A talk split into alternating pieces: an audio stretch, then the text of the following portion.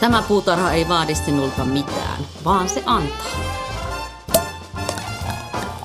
Avajaiset on taidepodcast, joka esittelee, analysoi ja kritisoi ajankohtaisia taidenäyttelyitä ja ilmiöitä.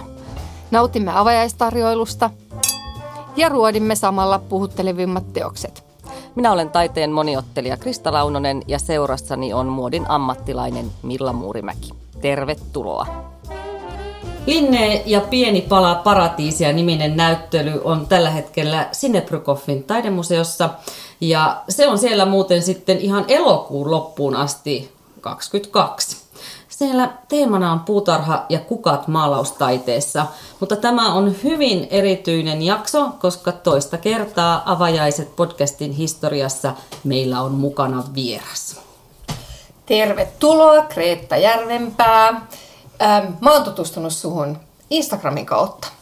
Ja tota, se on ehkä se, että mä koen, olet valokuvataiteilija, joka on tuonut barokkikukkakuvien loiston somekansan tietoisuuteen. Kiitos paljon kutsusta ja on tosi hauska olla täällä ja oli kiva käydä tuossa näyttelyssä. Se oli huiman hieno, mutta ennen kuin mennään näyttelyyn, hyvät rouvat, niin äm, mä oon nyt tässä viime kuukausina innostunut sekoittamaan kokteileja. Ja se, että on innostunut jostakin asiasta, ei välttämättä tarkoita sitä, että on kauhean hyvä siinä. Mutta mä mietin, että mikä olisi semmoinen cocktail tai mocktail, että tämän voi tehdä myös alkoholittomana versiona, jonka voisi nauttia omassa puutarhassa tai lainapuutarhassa, mikä sopisi niin kuin sinne. Totta kai se täytyy ne ainekset löytyä sieltä puutarhasta. Ilmeiset marjat ja hedelmät mä otin pois mun listalta ja mietin, että mikä on sellainen, mitä mä rakastan puutarhan antimista, mikä maistuu mun mielestä hyvältä. Se on raparperi.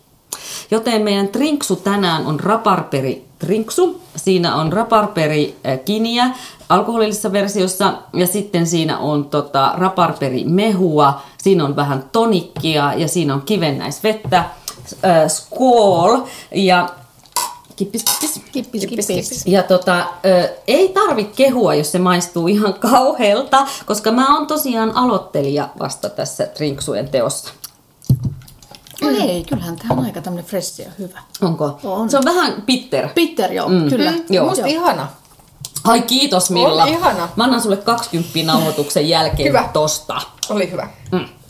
No niin, Mikä Me... Kreeta sulle jäi, niin kun, mikä fiilis sulle jäi päällimmäisenä tuosta näyttelystä, kun käytiin se kiertämässä läpi? No, mun päässä on yksi sana ja se on pieteetti. Hoi! Et oli niinku hurjan, niinku, että millä tavoin nämä työt on tehty, niin se jotenkin teki suuren vaikutuksen, koska sitten mä aina mietin, että ei niillä ollut sähköä, mikä se valo oli, miten kaikki on niinku järjestetty ja miten pienen pientä on kuule tehty nätisti mm. ja ne kaikki siveltimet, että mitä kaikkea niillä on ollut ja miten niillä on ollut se mielikuva niistä kukista ja teekö semmoinen kokonais valtava maailma, mikä sun pitää hallita, että sä pystyt tekemään tuollaista duunia. Se on niin totta, kun välillä tuntuu, että niiden siveltimissä on varmaan ollut niin kuin yksi karva. Niin, sitä just. Mm. Ja, Totta. ja millä ne on nähnyt, että jos niillä on yhtä ollut sitä vikaa kuin itsellä, että silmälasit päästä pitää painaa menemään, niin, niin tiedättekö, että sen, niin kuin se näkökyky myös, että sä oot tehnyt pientä ja niin tarkkaa. Kyllä. No siis aivan, siis voi sanoa, että mestarillisia, varsinkin nämä 1600-luvun parokki, parokki tota, asetelmat. Silloinhan se tuli jo semmoista vähän kisailua, että taiteilijat kisaili, että ketkä osaa tehdä hienointa taidokkaimpaa, ke- kuka luo upeimmat illuusiot, huijaa silmää, kaikkea tällaista silloin niin kuin kisailtiin, että se oli oma lajinsa. Siis 1600-luvulla ylipäätään ke- kehkeytyi semmoinen kuin ä, kukka-asetelma maalaus. Sitä ennen sitä ei varsinaisesti ollut. Että siitä tuli oma tämmöinen kasvimuotokuva maalauksen genre. Ja samalla sitten tuli, se oli niin tarkkaa, että siitä tuli jopa osa semmoista luonnon tutki, tutkimista. Ja sitten tuli siihen erikoistuneet taiteilijat. Ja, ja, tota, ja ne teki myös tämmöisiä kasvitieteellisiä julkaisuja. Ja sitten samaan aikaan ihmiset rupes haluamaan omalle seinille näitä kukkatauluja, koska mehän tiedetään, että kukat kukkii vaan tosi lyhyen ajan, ei ne välttämättä kauhean pitkään kuki, mutta siinä maalauksessahan sä saat ne kukkimaan ikuisesti, että ne on aina vaan upeina ja kukassa. Mm, joo, ja sitten kun nämä oli mun mielestä tosi niin kuin, ne oli ihan kuin sun valokuvia, varsinkin se yksi huone, kyseinen huone, mikä oli täynnä näitä tummataustaisia mielettömiä kukka-asetelmia. Ja tuo on mun mielestä kivasti sanottu, että miten se on niin kuin mahdollista tehdä maalaten se sama. Mä mietin paljon sitä, että miten ne saa ne värit. Valokuvassa jotenkin sun on niin kuin, mm.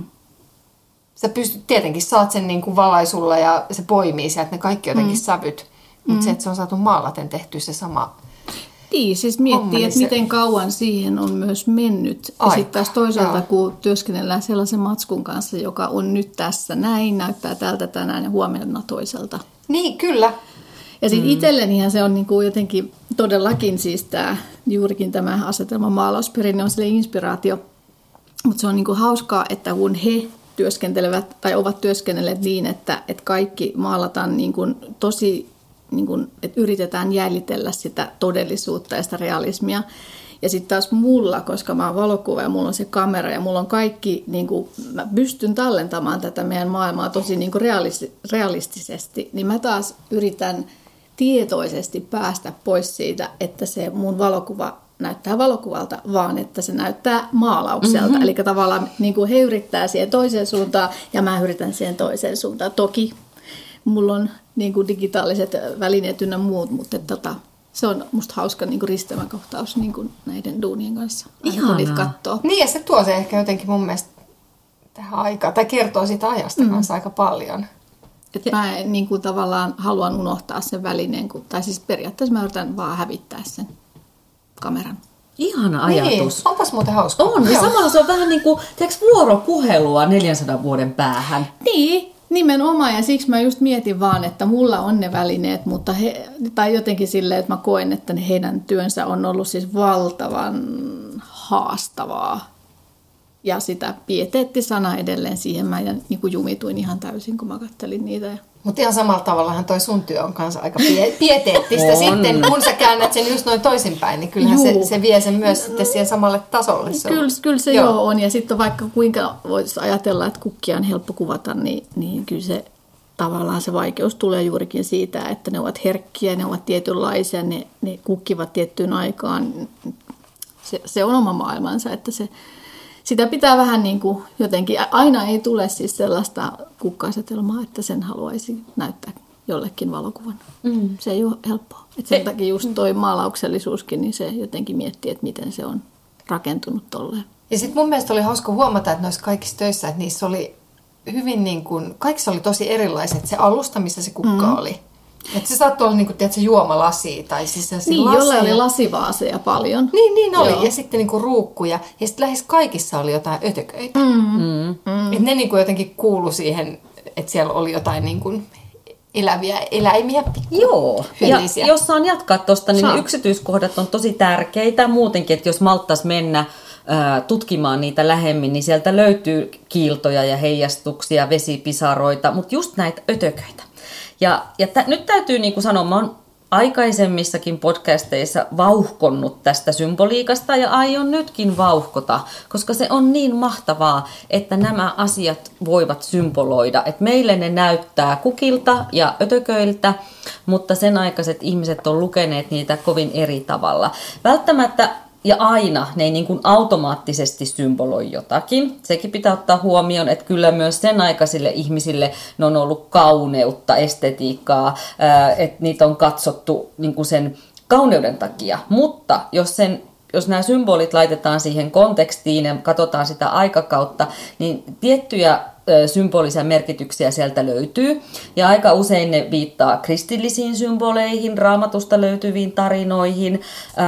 Me tiedetään, että esimerkiksi Neitsyt Marian kukka on lilja, ja ruusu. Ja siellähän oli näkyvissäkin Gerard Davidin äh, 1400-luvun Maria ja Jeesus maalaus, ja siellä oli molemmat kukat. Sitten joku unikko on viitannut uneen ja huumeeseen ja, ja kuolemaan, koska se on se oppium siellä yhdistettynä. Tulppaanilla on ollut vaikka mitä merkityksiä. Toki se on myös viitannut siihen tulppaanikauppaan, jota käytiin silloin, joka alkoi silloin 1600-luvulla Alankomaissa, ja siihen varallisuuteen, joka, joka sitten saatiin niin kuin sinne. Mutta kun mainitsitte noita ötököitä, niin kärpäset ja tämmöiset ällöttävät ötököt on jossain yhteydessä olleet niin kuin pahuuden ja saastasuuden symboleita. Ja, ja sitten aina näissä on se kuolevaisuusaspekti. Eli näillä on haluttu muistaa, muistuttaa sitä katsojaa myös siitä, että tämä on vaan maallista ja katoavaista ja elämä on lyhyt, eli tämmöinen vanitas-teema kukat elää vaan lyhyen ajan, ne kuihtuu ja, ja, ja, mät, ja hedelmät mätänee ja niin edespäin. Aika kuluu, että meidän pitäisi nauttia siitä hetkestä, mitä me eletään juuri nyt. Valitset sä kuvia, tai kuvia kuin kukkia tällaisten teemojen mukaan vai vaan värien mukaan? No siis tämä symboliikkahan on sillä monimutkainen asia, jos sen ottaa niin kuin vahvasti mukaan omiin duuneihin, että se, se niin kuin rajoittaa tosi paljon sitä, mitä mä voin tehdä. Eli tavallaan se myös niiden karsis, niin kuin, että mitä siinä kuvassa voi olla. Ja koska jos on, on katsonut mun kuvia, niin ne on aika runsaita, siellä on aika monia lajeja, niin sitten tietyllä tavalla niin mä oon vähän miettinyt sitä itse niin ainakin vielä tällä hetkellä, että se sitoo mun käsiä liikaa. Että mä tavallaan olen ollut, melkeinpä voisi sanoa, että esteetikko kukkia valitessa. Ja, ja mulle itselleni sitten taas, että kun miettii, että no okei, että pelkästään niin ulkonäön perusteella valitaan, mutta mulle itselleni se kukka on sillä symbolinen tälle kaikelle meidän elämälle, tai että kun mä näen sen, sen alusta loppuun asti, niin se on tavallaan metafora elämälle, että siinä on tavallaan siinä kukassa itsessään on semmoista isoa symbolista arvoa itselle. Ja, ja se on, mitä mä myös on halunnut omissa töissäni tuoda esiin, että, että on jotain ennen sitä täyttä kukintaa ja sitten sen jälkeen myös kun kukka kuihtuu, niin, niin siinä on jotain semmoista niin kuin näytettävää ja se on tärkeää. Mm, ihana. Siis tämä näyttely on nimetty Linneen mukaan, eli Karvon Linneen, ää, joka siis eli 1700-luvulla ja oli tärkeä tämmöinen luonnontieteilijä. Hänen lempikukkansa oli Vanamo. Onko sulla, Kretta, joku lempikukka? Tämä on maailman kauhein kysymys. I know. Siksi kysyin sen. Olen ilkeä ihminen. Se riippuu vähän vuoden ajasta, että mikä mun lempikukka on, mutta nyt kun ollaan niinku keväässä, niin, niin tota, kyllä sit kun noin fritillariat erilaiset tulee, niin, niin ne on oikeasti tosi hienoja. Mutta sitten taas toisaalta tulppaanit on myös, ja varsinkin semmoiset tulppaanit, jotka on kasvanut avomaalla, ja se tarkoittaa sitä, että ne tulee aukeamaan täysin ne tulppaanit. Eli sä näet sen, sen sisäisen maailman siitä tulppaanista, mitä kaikki ei edes tunnista, koska se tietyllä tavalla ajatellaan semmoisena maljamaisena kukkana. Mm. Et ne esimerkiksi, no nythän talvella ran, ranunkulusta, ja siis mä voisin luetella sulle monta kukkaa. Mm. Mun on todella vaikea sanoa sulle, että mikä se mun lempikukka on, että jos, jos semmoinen tilanne tulisi, mun pitäisi valita yksi, yksi. oikeasti, niin, niin sitten olisi kyllä – hetken hiljaista. Mm. Mutta onko olemassa joku kukkaväri, mitä sä et ikinä käytä? Pinkki. Oh. Siis ei, ei ikinä olen käyttänyt pinkkiäkin, mutta fuksi ja pinkki on mulle haaste. Miksi? No, no valokuvassaan se saturoituu aika jännästi toi, toi väri myös, että siinä on ehkä se, se mikä tota, on vähän ollut aina haaste, että mitä ikinä sulla onkin, niin sit toi, mm. toi väri on silleen haaste. Ja, ja Kreta sanoo toi, koska sattumalta hänen edessään on pinkkejä niin, kukkia. Täällä on pinkkejä kukkia. Mm. En mä sano, että ne on rumia, mutta mä en vaan niinku mm. osaa käyttää niitä. Samalla kuin mä en osaa käyttää tässä mun, tässä on myös ruusuja. Mm. Niin tota, jos olette katsonut mun kuvia, niin mullahan ei ole hirveästi ruusuja. Ja mistä se sitten johtuu? Niin. No mä en osannut vielä käyttää niitä sillä että ne, että ne näyttää siltä, miltä mä haluan. Että musta tuntuu, että aina kun on ruusu, niin siitä tulee jotenkin tosi romanttinen. Ja mä en Totta. tavallaan tykkää liian romanttisesta. Mä tykkään, että siinä on jotain edgy vähän siinä kuvassa, vaikka se olisikin jotenkin överi kaunis, mutta se romantiikka mm. mulla vähän. Ja ruusut on kauniita, ihania. Joo. Joo. Eihän niissä mitään vikaa ole. Mm. Mainitsit tulppaanit, niin tuollahan oli myös Marel-nimisen taiteilijan tulppaanikuvia, aivan ihastuttavia. Niin äh, hän siis alkoi, yksi syy miksi hän alkoi maalaamaan näitä tulppaaneja oli se, että hän oli itse myös tulppaanikauppias. Mm-hmm. Ja hirveän vaikea myydä tulppaanisippuleita, mm-hmm. niin että et miltä se oikea tulppaani tulee näyttämään 1600-luvulla, jolloin tietenkään ei ollut valokuvia. Niin hän alkoi maalaamaan että hän pystyi näyttämään asiakkaille, että tällaista tästä tulee. Se oli yksi syy, kuvitelkaa. Mm, niin ja siis mun mielestä yksi, mikä mua viehätti tuolla niin oli justi noin niin sanotut, mä en tiedä, mikä, onko se sitten opetuskuvia? Joo. Tai mitä ne onkaan, tämmöisiä tieteellisiä kuvia. Kasvitiede. Kuvia. tieteellisiä Joo. kuvia, joo. Joo, siis nämä oli mun mielestä jotenkin aivan niin kuin tosi tosi ihanan näköisiä. Kyllä, ja varsinkin kyllä. se vi- viimeisessä huoneessa oli se Magnus von Freudnin semmoinen kukkatutkielma, mikä mm. kaukaa Joo. päin näytti mun mielestä siltä, että ihan kuin siellä olisi tota, niin kuin prässätty. Joo. Et Joo. ne näytti silleen semmoista prässättyjä kukkia ja laitettu vaan niinku valkoiselle paperille. Ja sitten kun sä menit lähelle, sä et ei apua, tää on oikeasti, nämä on niinku maalattu. Kyllä. Ja ne oli tosi tosi ihanat. Tässä vaiheessa mun on pakko nostaa sieltä tämä Eretin äh, Plantae äh, Selectae apua. Tämä iso kukkakirja, joka oli siellä vitriinissä äh, 1750-luvulta. Ja, ähm, ja siinähän oli yksi sivu tietenkin sitten auki, josta näkyy, että siinä on jopa kullattu ne kasvien nimet. Eli siis käsiin maalattu valtavan paksu, todella arvokas, hieno kasvitieteellinen kirja, jossa on näitä upeita kukkakuvituksia. Ah, siis niin taidokasta, nyt tulee toi pieteettisana kyllä kans mieleen. Että siellähän niinku tiede ja taide yhdistyy, eletään niiden välimaastossa. Ajatelkaa se kaikki työ, se tarkkuus, se pitkäjännetteisyys, mitä on pitänyt olla niiden piirtäjillä ja maalaajilla ja niinku kultaajilla. Mitä sitten, jos tuli moka? Apua. Mitä sitten tehtiin, että nyt on sata sivua kuvitettu ja nyt ups, mulla kaatui tämä mustepurkki tähän päälle. Onko se saanut selkäsaunan vai onko siltä katkaistu käsi vai mitä on niinku tapahtunut? I don't know. Ei silloin ei kaadettu musta. Niin. Ei te Niin. ihmiset, ei Ne tehnyt oli ehkä- virheitä. Ei. Ne oli siis niin syvässä, jossain syvemmässä astiassa, että se ei varmasti kaatunut. Ehkä se oli näin, totta. Mutta mut, että oliko sulla jotain suosikkikuvia tai jotain, mikä jäi sulle mieleen? Nosta muutama, eh, mistä tykkäsit tai mikä muuten vaan kiinnitti huomioon.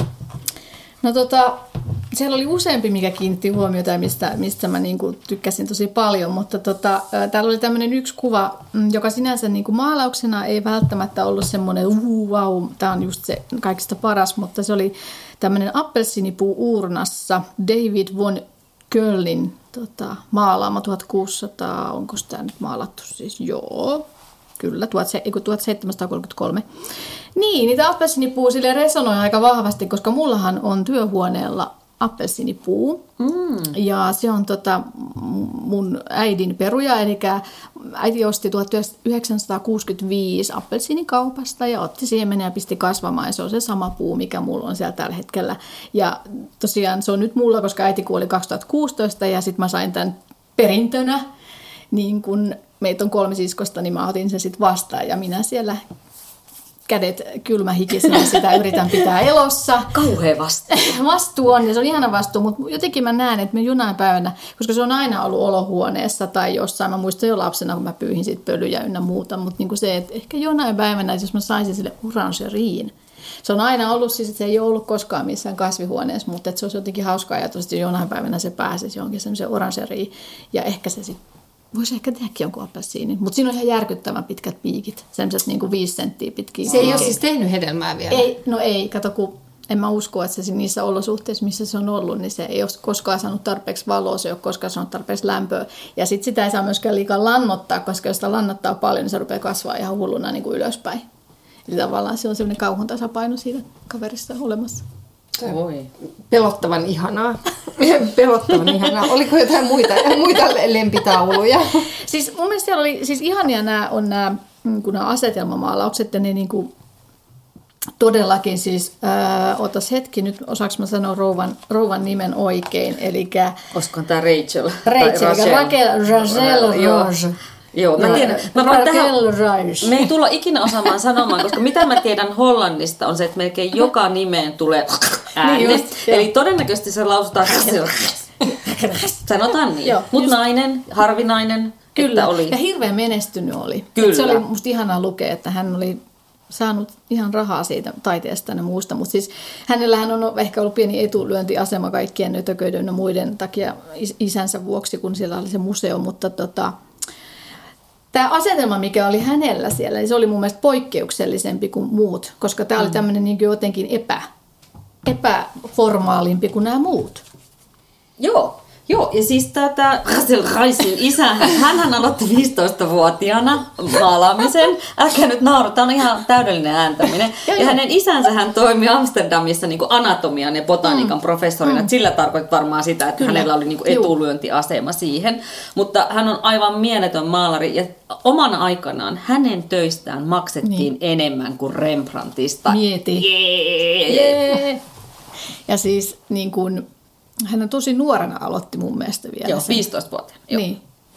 Ja niin, teki, no, onko teki pitkän vähän niin kuin, ne ei ole maljakossa, onko se vähän niin kuin leikattu niin kuin pöydällä? Niin, tässä joo. on nämä varret näkyy tässä kuvassa ja, ja tota, joo, sen takia mä jotenkin dikkasin siitä, kun tämä oli vähän tänne niin kuin kokeellisempi mm. toteutus. Kyllä. Joo. Että varmasti joku on kysynyt, että miksi ne eivät ole maljakossa oikeasti sinä Sitten, aikana. Joo, ja joku on kysynyt, että onko nämä sun isän maalaamia ihan taatusti, mutta tota, koska naisia, naistaiteilijoita silloinkin vähän väheksyttiin. Mutta mun mielestä toikin on niinku hieno esimerkki siitä, että myös siellä Hollannissa tämä kukkamaalausasetelma niin kuin kehittyi. Että ensin oli ne ekat työt, oli aika semmoisia jäykkiä ja kaksulotteisia, mutta sitten 1600-luku, kun meni eteen, mm. eteenpäin, niistä tuli hyvin realistisia ja tämmöisiä taidokkaan illuusionistisia, niin kuin tämä Reisel Reisinkin kuva on. Ja tämä oli myös mun yksi suosikeista Joo. muuten. Mm. Joo. Olisi ollut kiva, jos olisi ollut useampi hänen työnsä. Joo, Joo. Se olisi ollut toivellistalla, mutta kyllä. ymmärrän kyllä, miksi ei ollut. Vähän voi olla vaikea saada niitä. se oli kaiken kaikkiaan, se oli upea se koko se huone. huone. Se huone oli, Joo. kyllä. Siis, kyllä, kyllä. Se oli, se oli upea. Mulla lähti vähän niin kuin henki salpautu, koska mä oon niin suuri ton ajan juuri noiden asetelmien ystävä, mm. että mun yksi suosikki oli pelkkä se huone, että mm. mä olisin voinut vaan siellä olla ja ihmetellä, että mä oon niin hulluna niiden taituruuteen, symboliikkaan, dramatiikkaan, siihen niin kuin ylenpalttisuuteen. Ja sitten siellä oli tosi tummat, melkein mustat seinät. Ja mä oon tosi onnellinen, että oltiin niin kuin laitettu sinne ne, koska ne vielä äh, korosti ja toi niitä, niitä kukkia ja sitä herkuttelevuutta esille. Nyt minä haluan kysyä huudan välillä sulle no, tänne ei, väli, minua väli, voi keskeyttää. Ei voi keskeyttää. Mistä se johtuu, että siis kun se on se mun mielestä yksi ihanin, ihanin piirre noissa on se, että se kaikki tausta on niin tummaa mm. ja tummaa puuta ja, se, ja sitten se niin kukkien väriloisto hyppää sieltä. Mm. Niin onko se kaikki toi tommonen, mistä johtuu, että se on valikoitunut tai sillä mm. ajalla se kaikki on vaan tummaa se taustamaailma? No me puhutaan nyt barokin ajasta ja silloin... Ö, no ensinnäkin huomattiin, että tumma musta korostaa niitä värejä. Mm-hmm. Ja sitten se oli vähän semmoinen muoti-ilmiö, että kun yksi alkoi tekemään, niin toisetkin alkoi tekemään. Okay. Näinhän ne muodit menee. Ja, ja mitä, mitä siinä sitten barokiaikana haluttiin luoda, oli just se dramatiikka. Ja tällä tummalla taustallahan sitä luodaan vähän mystistä, vähän dramaattista, teatraalista ilmaisua. Ja huomattiin, että hitto hän toimii, että se tuo ne kukat ja niiden värit esille, äm, korostaa niitä värejä. Mm. Ja yksi esimerkki, mikä taas oli mun suosikki, oli tämä Cornelius de Heemin tämmöinen muotokuva, joka oli siinä Reisel Reisin vieressä, semmoinen hyvin mahtaileva, herkullinen, dramaattinen. Siinä oli semmoinen sitruunan kuoren kierre vielä siinä kuvassa, niin mä jotenkin siihen vielä vielä enemmän ihastuin, mutta kun menette katsomaan, niin muistakaa mennä lähelle myös ihaistelemaan niitä pieniä yksityiskohtia, jotka tekee sit tosi mielenkiintoisen. Onko se myös syy? Käytätkö sä vaaleita taustoja, Greta, sun töissä? No siis mä, mähän on nimenomaan alkanut t- käyttää kanssa tummaa taustaa, koska ne kukat nousee sen ihan niin kuin mielettömän hienosti esiin. Että kyllä sitten, sitten minulle myös nyt käyttänyt jotain väritaustoja, mutta valkosta tosi vähän käytän, koska se vaan jotenkin latistaa sitä. Ää, ja sitten se, kyllä se dramaattisuus tavallaan, että miksi tota, sitä käyttää sitä tummempaa sävyä ynnä muuta, niin kyllä se, se on se, se juttu.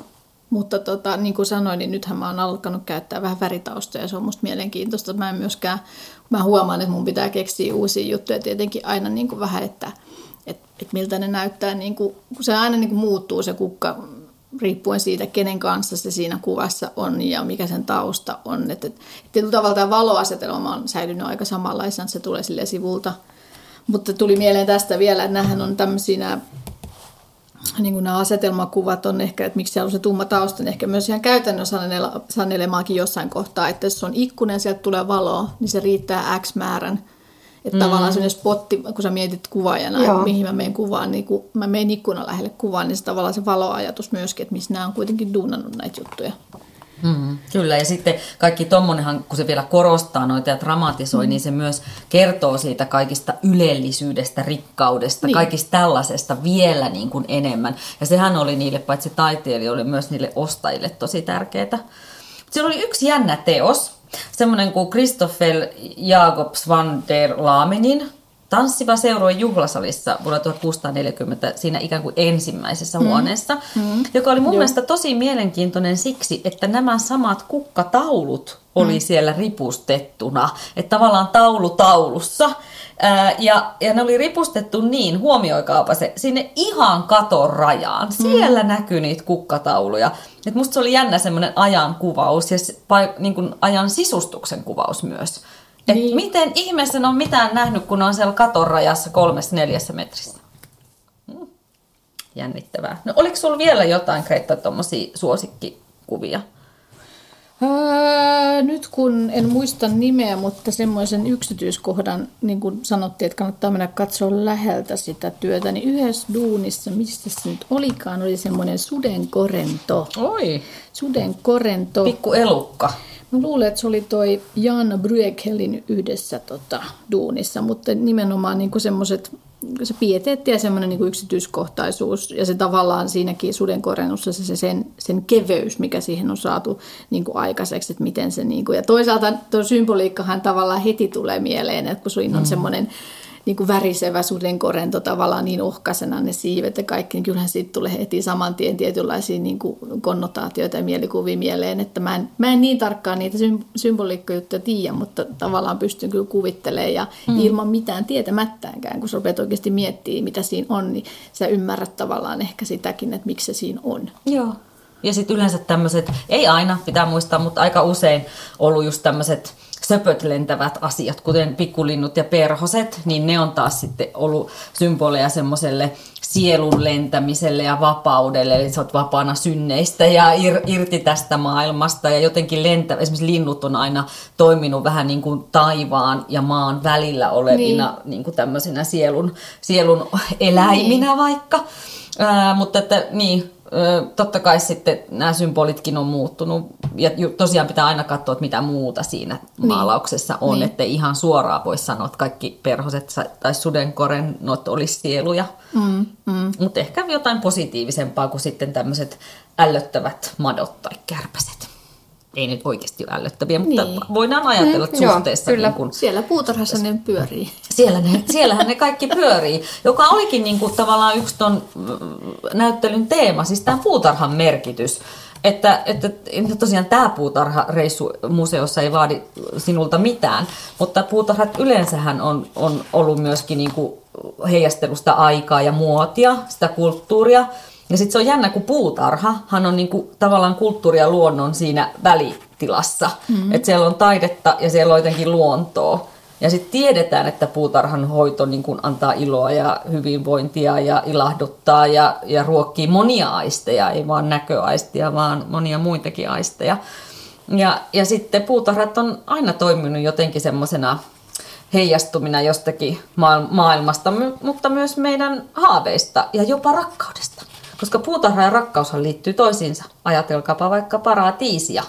Ja, mm-hmm. ja jokainen meistä, joka puutarhassa on, niin pyrkii varmaan jollain tavalla luomaan sitä omaa paratiisiaan.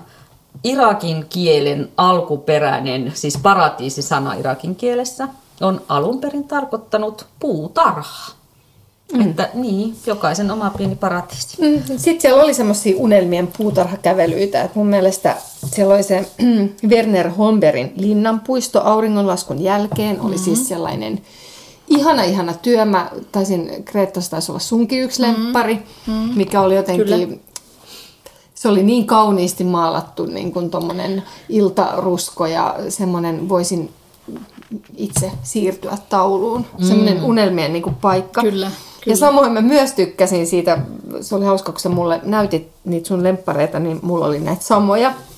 Eli se Antoine Vateun se keinu, mikä mm-hmm. oli kans jotenkin, mä en sitten koe olevani niin romanttinen. Se oli hyvin, no, mäkään. Niin, hyvin, hyvin, ro, hyvin romanttinen, hyvin niin, kiilto, kiiltokuva. Ja siinä oli jopa ehkä vähän jotain sille snadisti, en mä tiedä, väärin tai sille outoa. Ja korni. Joo, kornia. Mutta sitten mä en tiedä, mikä, oliko se se kehys ja se joku se semmoinen, mutta se oli ihana. No mä ajattelin, että kun samaa kuvaa katsoin ja sitten myös, mulle, no nämä kaksi kuvaa, niin mullehan tavallaan, kun itse teen kuvia, niin tunnelma on hirveän tärkeä. Mm. Mä luulen, että tavallaan näin on, toinen oli näköjään 1700-luvulla ja toinen 1800-luvulla tehty, niin tavallaan näissähän se tunnelma tuli edellä. Että tavallaan Kyllä. selkeästi se oli niin kuin, että se ei ole enää sitä todellisuuden exakt jäljentämistä, vaan että haetaan sitä tunnelmaa. Mm. Ja se tavallaan liittyy just nimenomaan siihen puutarhaan, koska puutarhaan on, on kokemus. Mm. Ja tavallaan Se just se, että tämä just tämä keinova, niin jotenkin mä rakastin sitä siinä, että se oli vaan niin jotenkin, ei ollut niin formaalia. Se tavallaan se on oikeasti semmoinen hauska hetki jossain puutarhassa, että ne on keinunut tuolla, että vaikka niillä on tuommoiset aika jäykät vaatteet päällä, mutta Joo. tavallaan semmoinen, niin kuin, että se on oikeasti sitä nautintoa siellä jossain, missä ne niin kuin Joo. kulkee. Joo, mä oon sama, mieltä. mä pysähdyin niiden ihan samojen ääreen. Mutta sitten mä pysähdyin, siellä oli myös sitten tästä, kun oli tämä uskonnollinen vipa, oli mm. paljon siellä, että siellä mm. oli niitä Neitsyt Mariaa ja Jeesus lapsen kanssa mm. puutarhassa. Sitten siellä oli se yksi semmoinen hämmentävä, missä niinku kaksi äijää juoksee semmoisen alastoman naisen perässä puutarhassa. Kuva, mä en tiedä, pysähdyittekö? Onko se tämä Apollo ja Daphne? Hei, joo, jo, joo, kyllä se. Niin se oli semmoinen, että mä, niin, tämä on myös tämä tämmöinen niinku, jonkinlainen niinku pervoefekti tästä niinku puutarhasta. Mm, no, tämä kuva ei yhtään resonoinut mun kanssa. Mä olin vaan silleen, että no se on siinä. Niin. Siinä he ovat. Siinä he ovat ja Kiva toi, juttu. niin, niin kuin vähän näyttää sitten, että se yrittää takertua tuon Niin. takapuoleen tai jotain. Että jotain silleen, Väinämöinen ja... ja Joo, tota, kyllä. Mm. Tämmöinen hyvin niin kuin outo, mm. outo niin kuin yhdistelmä. Et se on ehkä tämmöinen, niin kuin, mä, mä en ehkä ihan hirveästi kiinnittäisi, kyllä mä katsoin nämä Neitsyt Maria ja Jeesus lapsikuvat ynnä muut, mutta ne ei si- sinänsä tavallaan itselleni silleen noussut sieltä ykkösenä mitenkään, mutta tota, se on hirveän kiva, että on niin kuin erilaisia lähestymistapoja sitten tässäkin näyttelyssä, niin sieltä löytyy niin kuin sitten, sitä voi, se toimii monelle ihmiselle ja löytyy semmoisia heijastuspintoja. Niin ja ehkä jotenkin näke, näkee sen, että kuinka mone, monessa niin kuin aihealueessa mm. noi, nimenomaan kukat ja puutarha ja kaikki jotenkin niin kuin liittyy sinne. Mm. Mm, ne Tai- linkittyy niin moneen, Niin, niin, koska on kyllä. se, niin kuin pohjallahan on se kasvun tavallaan ideologia ja se muutos ja toki se estetiikka. Mm-hmm. Ja sit sitä saa niin kuin tosi moneen. Oliko sun Milla vielä muita suosikkeja, mitä ei ole vielä mainittu?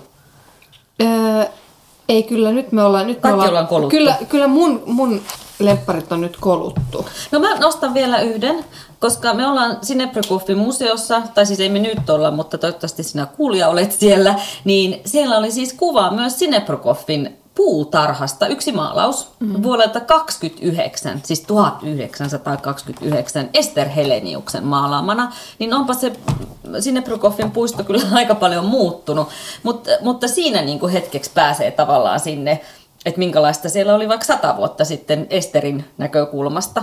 Me tiedetään, että talossa asunut Anna Sineprykov oli innokas puutarhanainen ja, ja toimi jopa Suomen puutarhayhdistyksessä, oli sitä perustamassa. Ja naisethan on perinteisesti olleet tietenkin kovia puutarhureita, niin kuin Annakin. Mutta miksi tämä näyttely on nimetty Linné ja pieni pala paratiisia, johtuu siitä, että on siis annettu tämän Karvon Linneen mukaan, joka oli suuri ruotsalainen puutarha-ihminen, luonnontieteilijä. Mutta hänen oppilansa oli Per Kalm, joka oli sitten suomalainen. Hän siis kyllä syntyi Ruotsiin, mehän kuuluttiin silloin tietysti Ruotsiin, mutta hän kuoli Turussa. Hän muutti niin kuin sit Suomeen, Turkuun ja oli yksi näitä tärkeimpiä ihmisiä Suomen puutarhahistorian alkuajoista. Että et hän on niin kuin tärkeä ihminen, paitsi Linneen, niin myös tämä Kalmi. Ja me tiedetään, että Linnehän siis oli eka tyyppi, joka esitteli tämän luokitusjärjestelmän, josta hän siis luokitteli eläimiä ja kasveja ja mineraaleja erilaisiin luokkiin, sukuihin, lajeihin. Ja, ja tästä niin kuin tiede lähti sitten kehittymään niin kuin näiden kuvien ja muiden linneen työn ansiosta.